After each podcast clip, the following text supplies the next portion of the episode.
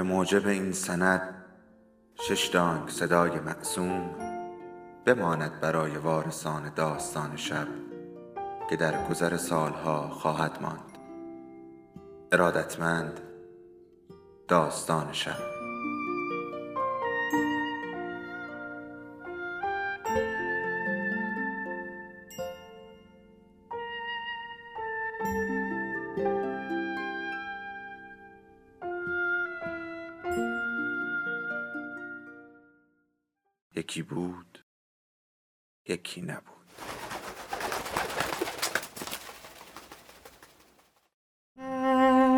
که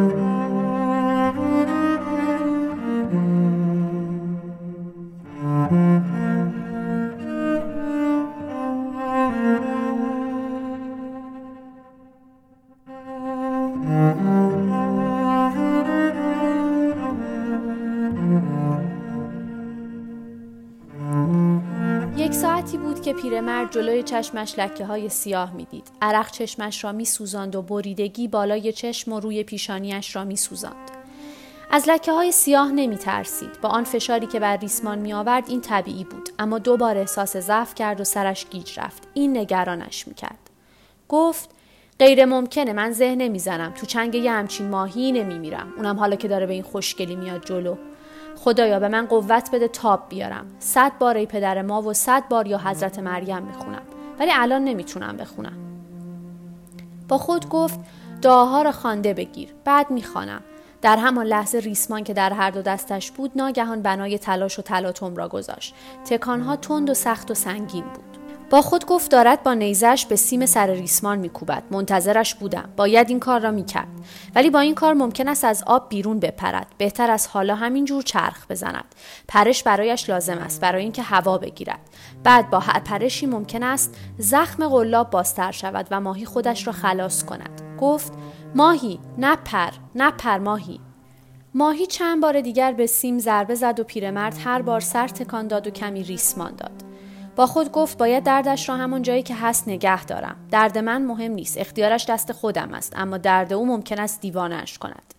چندی که گذشت ماهی دیگر به سیم ضربه ای نزد و آهسته بنا کرد به چرخ زدن. اما پیرمرد دوباره احساس ضعف کرد. با دست چپ یک کف آب دریا برداشت و روی سرش ریخت. سپس باز هم ریخت و پشت گردنش را مالید. گفت جاییم که رخت نشده. الانه که بیاد بالا. من هم تابش رو دارم. باید تابش رو داشته باشی. اصلا حرفش رو نزن. روی فنه تکیه داد و لحظه ای ریسمان را باز روی شانه انداخت. گفت حالا که آن ور دایره را دور می‌زند کمی خستگی در می‌کنم. وقتی که برگشت باز دست به کار می‌شوم. خستگی در کردن روی فنه او را خیلی وسوسه می‌کرد. دلش می‌خواست بگذارد ماهی برای خودش یک چرخ بزند بدون اینکه او ریسمانی پس بگیرد. اما چون از فشار ریسمان فهمید که ماهی دارد باز به طرف قایق می آید پیرمرد سرپا ایستاد و شروع کرد به لنگر دادن دست و شانه و پس گرفتن هر آنچه ریسمان به دست می آورد. با خود گفت هرگز اینقدر خسته نشده بودم. حالا باد مساعد هم دارد بلند می شود با این باد می توانم ماهی را به بندر ببرم. خیلی به این باد احتیاج دارم. گفت این دفعه که دور رفت خستگی در می کنم حالم خیلی بهتره. بعد از دو سه تا چرخ دیگه می گیرمش کلاه حسیریش را پشت کلهش گذاشته بود. وقتی که حس کرد ماهی دارد دور می‌زند با کشش ریسمان روی فنه خوابید. با خود گفت ای ماهی حالا برو دنبال کارت. وقتی برگشتی میگیرمت. موج بالا گرفته بود اما نسیم ملایم بود و پیرمرد برای بازگشت به این نسیم نیاز داشت. گفت من فقط سکان رو راست جنوب و مغرب می‌کنم. آدم هیچ وقت تو دریا گم نمیشه. جزیره ما هم خیلی درازه. دور سوم بود که نخستین بار ماهی را دید. نخستین بار سایه سیاهی بود که از زیر قایق گذشت و آنقدر دراز بود که پیرمرد باورش نشد. گفت نه به این بزرگی نمیشه. اما به همان بزرگی بود و در پایان این دور فقط در سیمتری قایق روی آب آمد و پیرمرد دمش را دید که از آب بیرون زد. از تیغه یک داس بزرگ بلندتر بود و روی آب نیلی تیره به رنگ بنفش بسیار روشن بود. تیغه در آب فرو رفت و چون ماهی درست زیر سطح آب شنا می کرد پیرمرد جسه عظیم و نوارهای ارغوانی پشتش را می‌دید. بالک پشتش خوابیده بود و بالک های بزرگ هر دو طرفش باز باز بودند. در این دور پیرمرد چشم ماهی را دید و دو لیسک ماهی خاکستری را هم که زیر او شنا کردند دید. گاهی به او می چسبیدند، گاه از او جدا می شدند. گاه آرام در سایه شنا می کردند. هر کدام بیش از یک متر درازا داشتند و وقتی که به سرعت شنا می کردند تمام تنشان مانند مارماهی در آب می دولید. دیگر پیرمرد داشت عرق می ریخت. اما نه تنها از تابش خورشید. با هر چرخ آرامی که ماهی می‌زد او ریسمان پس می گرفت و یقین داشت که پس از دو چرخ دیگر می تواند نیزهاش را با تن او آشنا کند. با خود گفت باید بگذارم نزدیک نزدیک بیاید. به سرش نباید زد. باید به قلبش بزنم. گفت پیرمرد آروم باش. محکم باش. در چرخش بعد پشت ماهی از آب بیرون بود اما از قایق قدری زیاد فاصله داشت. در چرخش بعد هم باز فاصله داشت ولی پشتش بالاتر آمده بود و پیرمرد یقین داشت که اگر قدری بیشتر ریسمان پس بگیرد ماهی را به کنار قایق خواهد کشید. از مدتی پیش نیزهاش را سرپا وا داشته بود و چنبر ریسمان نازکش در سبد گردی بود و دم ریسمان را به ستونک روی فنه بسته بود. اکنون ماهی داشت آرام چرخ می‌زد و جلو می آمد و زیبا بود و فقط دم بزرگش تکان می‌خورد. پیرمرد هرچه می توانست او را می‌کشید و نزدیکتر می آورد. یک لحظه ماهی به پهلو غلطید سپس خودش را راست کرد و به چرخ زدن پرداخت. پیرمرد گفت قلتوندمش همین الان قلتوندمش اکنون باز احساس ضعف می کرد اما ریسمان ماهی بزرگ را همچنان با تمام زورش به دست داشت. با خود گفت ماهی را قلتاندم شاید این دفعه بتوانم کارش را بسازم. گفت ای دست ها بکشید. ای پاها قرص بیستید ای سر طاقت بیار طاقت بیار. تو هیچ وقت وا نداده ای. این بار برش میگردانم. اما وقتی که تمام زورش را زد و مدتی پیش از آن که ماهی به پهلوی قایق برسد با تمام زورش زور آورد. ماهی نیم قلتی زد و برگشت و سپس خودش را راست کرد و دور شد. پیرمرد گفت ماهی ای ماهی تو که آخرش باید بمیری. باید حتما مرا هم بکشی؟ با خود گفت با این کار هیچ باری بار نمی شود دهنش چنان خشک بود که نمی توانست حرف بزند. ولی حالا دستش به قمقمه آب نمی رسید گفت این دفعه باید بیارمش کنار قایق. دیگر تاب چند دوره دیگر را ندارم. اما با خود گفت چرا؟ داری. تو همیشه تاب داری. دوره بعد چیزی نمانده بود که کارش را بسازد. ولی ماهی باز خودش را راست کرد و آهسته دور شد. پیرمرد در دل خود گفت ماهی تو داری مرا می‌کشی. اما حق هم داری. ای برادر من تا به حال از تو بزرگتر و زیباتر و آرامتر و نجیبتر چیزی ندیدم. بیا مرا بکش. هر که هر که را می‌کشد بکشد. با خود گفت مغزت دارد مخشوش می شود حواست را جمع نگهدار حواست را جمع نگهدار و درد را مردانه تحمل کن. یا ماهیانه. با صدایی که به سختی میشنید گفت مغز روشن شو روشن شو. دو دور دیگر باز به همین گونه بود. پیرمرد با خود گفت هیهات. هر بار احساس کرده بود که دارد از حال می رود هیهات. اما یک بار دیگر هم تلاش می کنم. یک بار دیگر هم تلاش کرد و داشت از حال می رفت که ماهی را برگرداند. ماهی خودش را راست کرد و باز آهسته دور شد و دم بزرگش را در آب تکان داد. پیرمرد به خودش قول داد که باز هم تلاش کند هرچند که اکنون دستهایش لهیده بود و چشمش فقط در پاره ای از لحظه ها درست می‌دید. باز هم تلاش کرد و باز همان گونه بود. گفت خوب و حس کرد که دارد از حال می رود که باز بیدار شد. یک بار دیگر هم تلاش می کنم تمام دردش و آنچه را از زورش و از غرور دیرینش برجا بود فراهم کرد و بر سر جان دادن ماهی نهاد و ماهی به کنار او آمد و آرام در کنارش شنا کرد. چنان که نیزش گویی به بدنه قایق می گرفت و ماهی دراز، ژرف، پن، سیمین، نوارهای ارغوانی بر پشت از زیر قایق میگذشت و به پایان نمی رسید. پیرمرد ریسمان را انداخت و پایش را روی آن گذاشت و نیزه را برداشت و تا آنجا که توانست بالا برد و با تمام زورش و زور بیشتری که همکنون فراهم کرده بود پایین آورد و در پهلوی ماهی درست زیر بالک بزرگ سینهاش که به بلندی سینه آدم در هوا باز شده بود فرو کرد. فرو رفتن آهن را حس کرد و خود را روی آن انداخت و آن را فروتر کرد و تمام وزن خود را پشت آن گذاشت. آنگاه ماهی جان گرفت و با مرگی که درونش بود از آب بیرون جست و تمام درازا و پهنا و زور و زیباییش را نشان داد. انگار بالای سر پیرمرد در هوا معلق بود. سپس با ضربه فرو افتاد و باران آب بر پیرمرد و بر تمام قایق فرو ریخت. پیرمرد دلش ضعف می‌رفت و حالش بد بود و چشمش درست نمی‌دید. اما ریسمان نیزه را باز کرد و آن را از لای دستهای ناسورش آهسته به دریا دواند و وقتی که چشمش دید توانست ببیند که ماهی به پشت برگشته است و شکم سفیدش بالاست. چوب نیزه از شانه ماهی کج بیرون زده بود و آب دریا از خون قلبش رنگین بود.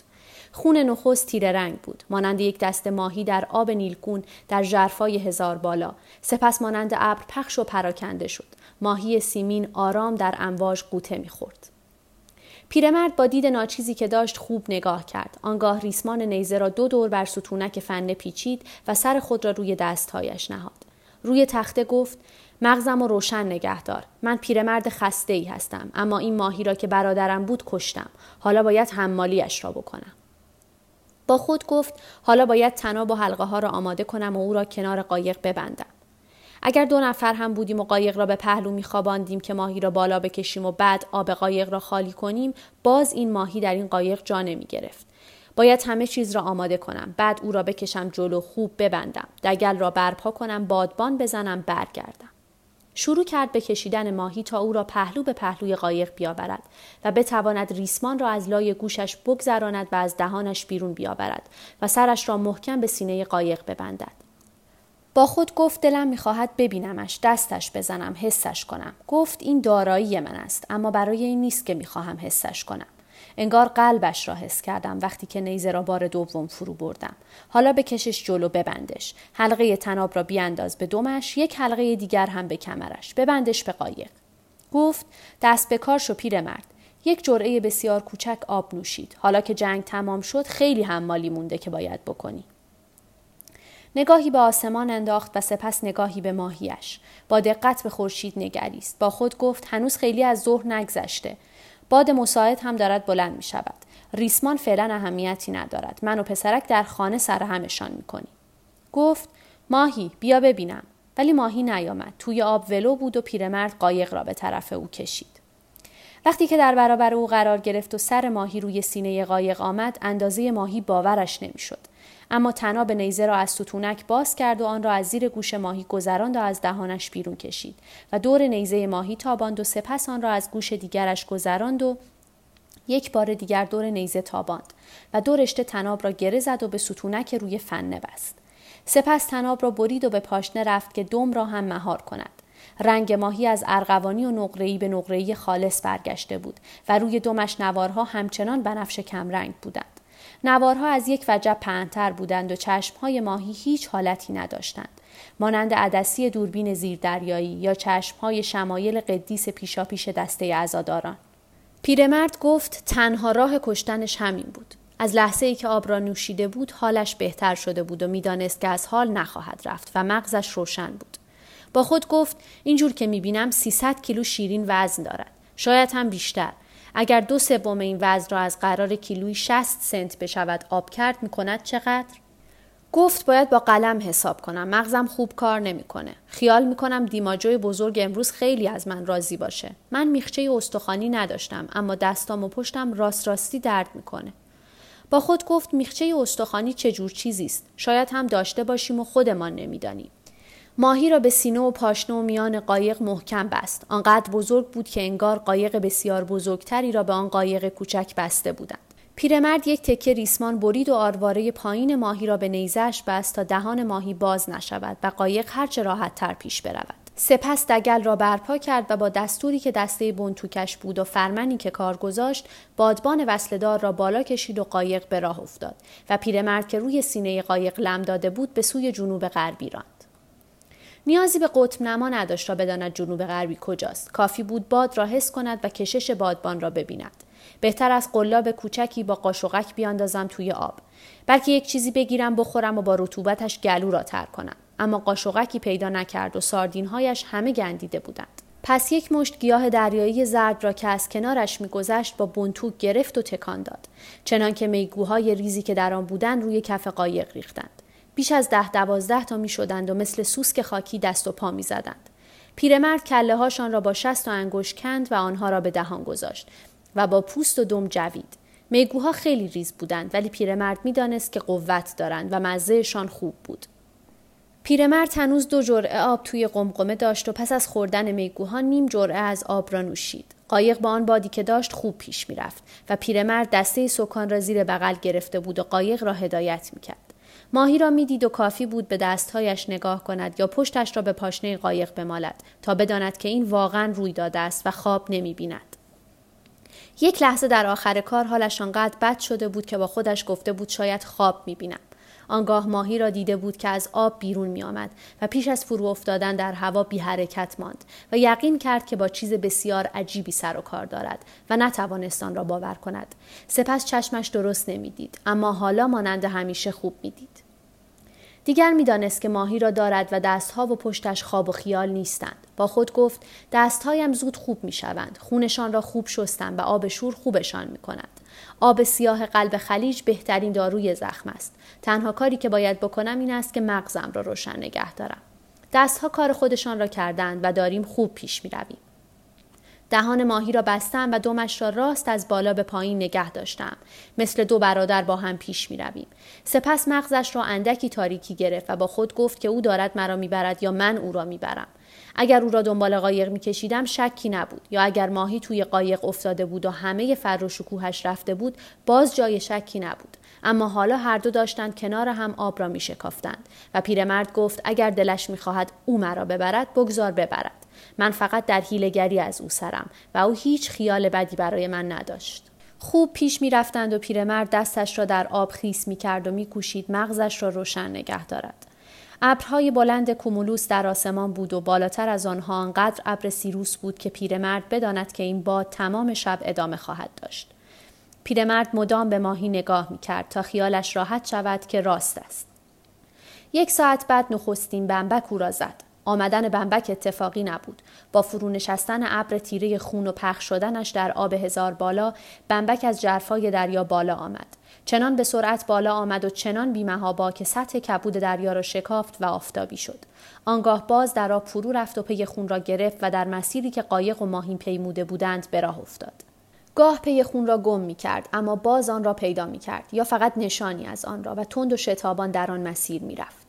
بمبک ماکوی بسیار بزرگی بود و می توانست در دریا به سرعت سریعترین ماهی شنا کند و همه چیزش زیبا بود به جز آرواره هایش.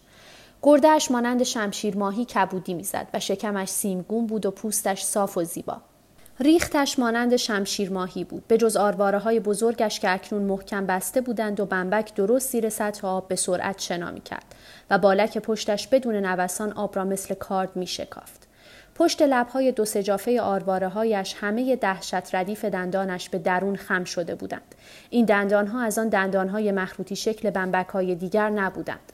مانند انگشتان دست آدمیزاد بودند که به شکل چنگال عقاب خم شده باشند. تقریبا به درازای انگشتان پیرمرد بودند و هر دو سوی آنها مانند تیغ برنده بود. این ماهی چنان ساخته شده بود که بتواند همه ماهی های دریا را بخورد. چنان سریع و نیرومند و مسلح بود که هیچ حریفی نداشت. اکنون که بوی خون تازه تر را شنید بر سرعت خود افسود و بالک پشتش آب را می شکافت. پیرمرد همین که او را دید دانست که این بمبک هیچ ترسی نمی شناسد و هر کاری بخواهد می کند. همچنان که بمبک را می پایید که داشت نزدیک می شد نیزه را آماده می کرد و تناب آن را می بست. تناب نیزه کوتاه بود چون دم آن را برای بستن ماهی بریده بود. حالا مغز پیرمرد روشن بود و خوب کار می کرد و پیرمرد مصمم بود ولی چندان امیدی نداشت. با خود گفت که پایداری بیفاید است. نزدیک شدن بمبک را میپایید و یک نگاه به ماهی بزرگ انداخت. گفت این عین خواب و خیال بود. جلوی حمله اش را نمی‌توانم بگیرم ولی شاید توانستم کارش را بسازم. گفت ای دون توزو مادرت را به عزایت می نشانم. بمبک به سرعت خود را به پاشنه قایق رساند و وقتی که ماهی را زد پیرمرد دهانش را دید که باز شد و چشمهای غریبش را و صدای به هم رسیدن دندانهایش را شنید که درست بالای دم ماهی در گوشت فرو رفت. سر بمبک از آب بیرون بود و پشتش هم داشت بیرون می آمد و پیرمرد صدای پاره شدن پوست و گوشت ماهی بزرگ را شنید و با نیزه به کله بمبک کوبید. در نقطه تقاطع خط میان چشمهایش و خطی که از گردش یک راست به بینیش می رسید. چنین خطهایی نبود فقط آن کله سنگین کبود تند بود و آن چشمهای بزرگ آن آرواره های برنده و بسته شونده و فرودهنده اما جای مغز همان نقطه بود و پیرمرد آنجا را زد با دستهای لهیده خونالودش و با همه زورش نیزه خوبی به هدف نشاند. بدون امید زد ولی با تصمیم و با کینه تمام. بمبک قلتی زد و برگشت و پیرمرد دید که چشمهایش زنده نیست و آنگاه بمبک قلت دیگری زد و خود را در دو حلقه تناب پیچید. پیرمرد می‌دانست که بمبک مرده است ولی بمبک قبول نمی‌کرد آنگاه تاقباز دم در آب کوبان و چانه اندازان مانند قایق موتوری روی آب رفت آب از کوبش دمش سفید می‌شد و سه چهارم تنهش از آب بیرون بود که تناب کشیده شد. لرزید و برید. بمبک لحظه روی آب آرام گرفت و پیرمرد او را تماشا کرد. سپس خیلی آهسته در آب فرو رفت. پیرمرد به صدای بلند گفت نزدیک 20 کیلو گوشت برد. و با خود گفت نیزه و تناب را هم برد. حالا باز از ماهی من خون می رود و باز بمبک ها می آیند. اکنون که ماهی ناقص شده بود دیگر دلش نمی‌خواست به ماهی نگاه کند. وقتی که بمبک ماهی را زد مانند این بود که خودش را زده است. با خود گفت اما بمبکی را که ماهیم را زد کشتم. این بزرگترین دونتوزویی بود که من دیدم و خدا خودش می‌داند که من بمبک های بزرگ دیدم. با خود گفت خوبتر از آن بود که برایم بماند. ای کاش خواب دیده بودم و این ماهی را نگرفته بودم و حالا توی تخت خواب روی روزنامه ها تنها خوابیده بودم. ولی آدم را برای شکست نساختند. آدم ممکن از بین بره ولی شکست نمی‌خوره. و با خود گفت اما متاسفم که این ماهی را کشتم. حالا دردسر در پیش است و من حتی نیزه هم ندارم. دونتوزو حیوان بیرحم توانای پرزور باهوشی است. ولی من از او باهوشتر بودم. گفت شاید هم نبودم. شاید فقط سلاح من بهتر بود. بلند گفت پیرمرد فکر نکن. راه تو بگیر برو. هر وقت اومد جوابشو بده. با خود گفت ولی باید فکر بکنم چون غیر از این چیزی برایم نمانده است. همینو بیسبال. اگر دیماجوی بزرگ می‌دید که چطور توی مغزش کوبیدم نمی‌دانم چه می‌گفت. هنر بزرگی نبود از هر کسی برمی آمد یعنی دستهای من به اندازه میخچه استخوانی اسباب زحمت بودند. از کجا بدانم؟ پاشنه پای من هیچ وقت عیب نکرده است مگر آن روزی که موقع شنا کردن پایم را روی فریاله گذاشتم و پایم را زد و از زانو به پایین فلج کرد و از درد بیتاب شدم. گفت یاد چیزهای خوب و خوش باش پیرمرد. حالا هر دقیقه به بندر نزدیکتر میشی. 20 کیلو گوشت از دست داده ای سبکتر هم شده ای خوب می‌دانست که وقتی وارد جریان داخلی خرید شد چه پیش می آید ولی اکنون هیچ کاری نمی‌شد کرد. چرا؟ یک کاری میشه کرد. می‌تونم کاردم رو به سر یکی از پاروها ببندم. دسته سکان را زیر بغل گرفت و پایش را روی گوشه بادبان گذاشت و کارد را به پارو بست. گفت خوب من همون پیرمردم که بودم ولی بی اسلحه نیستم.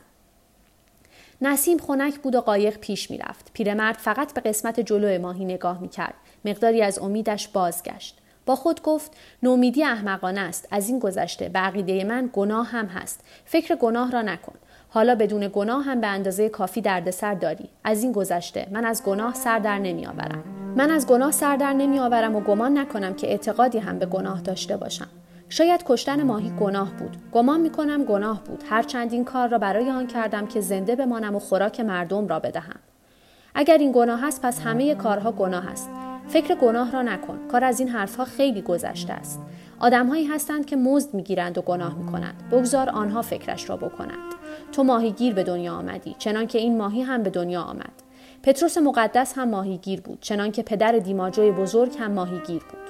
ولی دوست می داشت درباره همه چیزهایی که سر و کارش با آنها افتاده بود فکر کند و چون چیزی نبود که بخواند و رادیو هم نداشت زیاد فکر می کرد و در فکر گناه بود با خود گفت تو ماهی را فقط برای این نکشتی که زنده بمانی و گوشتش را بفروشی برای نام ماهی را کشتی برای اینکه ماهیگیری وقتی که زنده بود دوستش می داشتی. بعد از آن هم دوستش می داشتی. اگر دوستش بداری کشتنش گناهی ندارد یا بیشتر گناه دارد.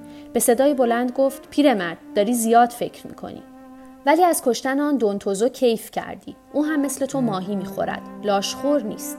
مثل بعضی بمبک های دیگر هم یک دستگاه اشتهای شناور نیست. زیبا و بزرگوار است و از هیچ چیزی ترس ندارد. به صدای بلند گفت در دفاع از خودم کشتمش. خوب هم کشتمش. از این گذشته هر چیزی به نفی چیزهای دیگر را می‌کشد ماهیگیری هم مرا می‌کشد درست همان جور که مرا زنده نگه میدارد با خود گفت پسرک مرا زنده نگه میدارد. نباید خودم را زیاد گول بزنم. خم شد و یک تکه از گوشت ماهی از آن جایی که بمبک زخم زده بود کند. آن را جوید و جنس و مزه خوب آن را سنجید. مانند گوشت گاو سفت و آبدار بود اما سرخ رنگ نبود. رگ و ریشه نداشت و می‌دانست که در بازار به قیمت خوب فروش می رود.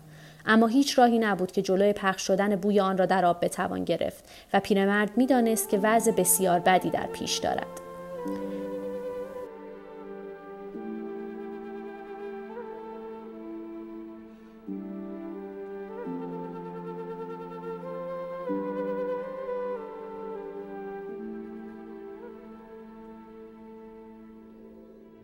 داستان شب بهانه است. برای با هم بودن دور هم نشستن شنیده شدن.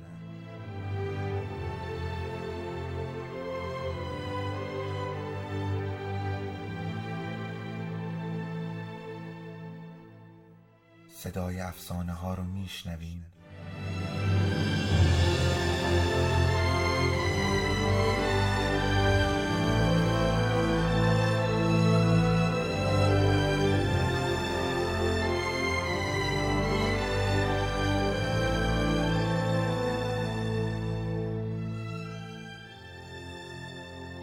işaret.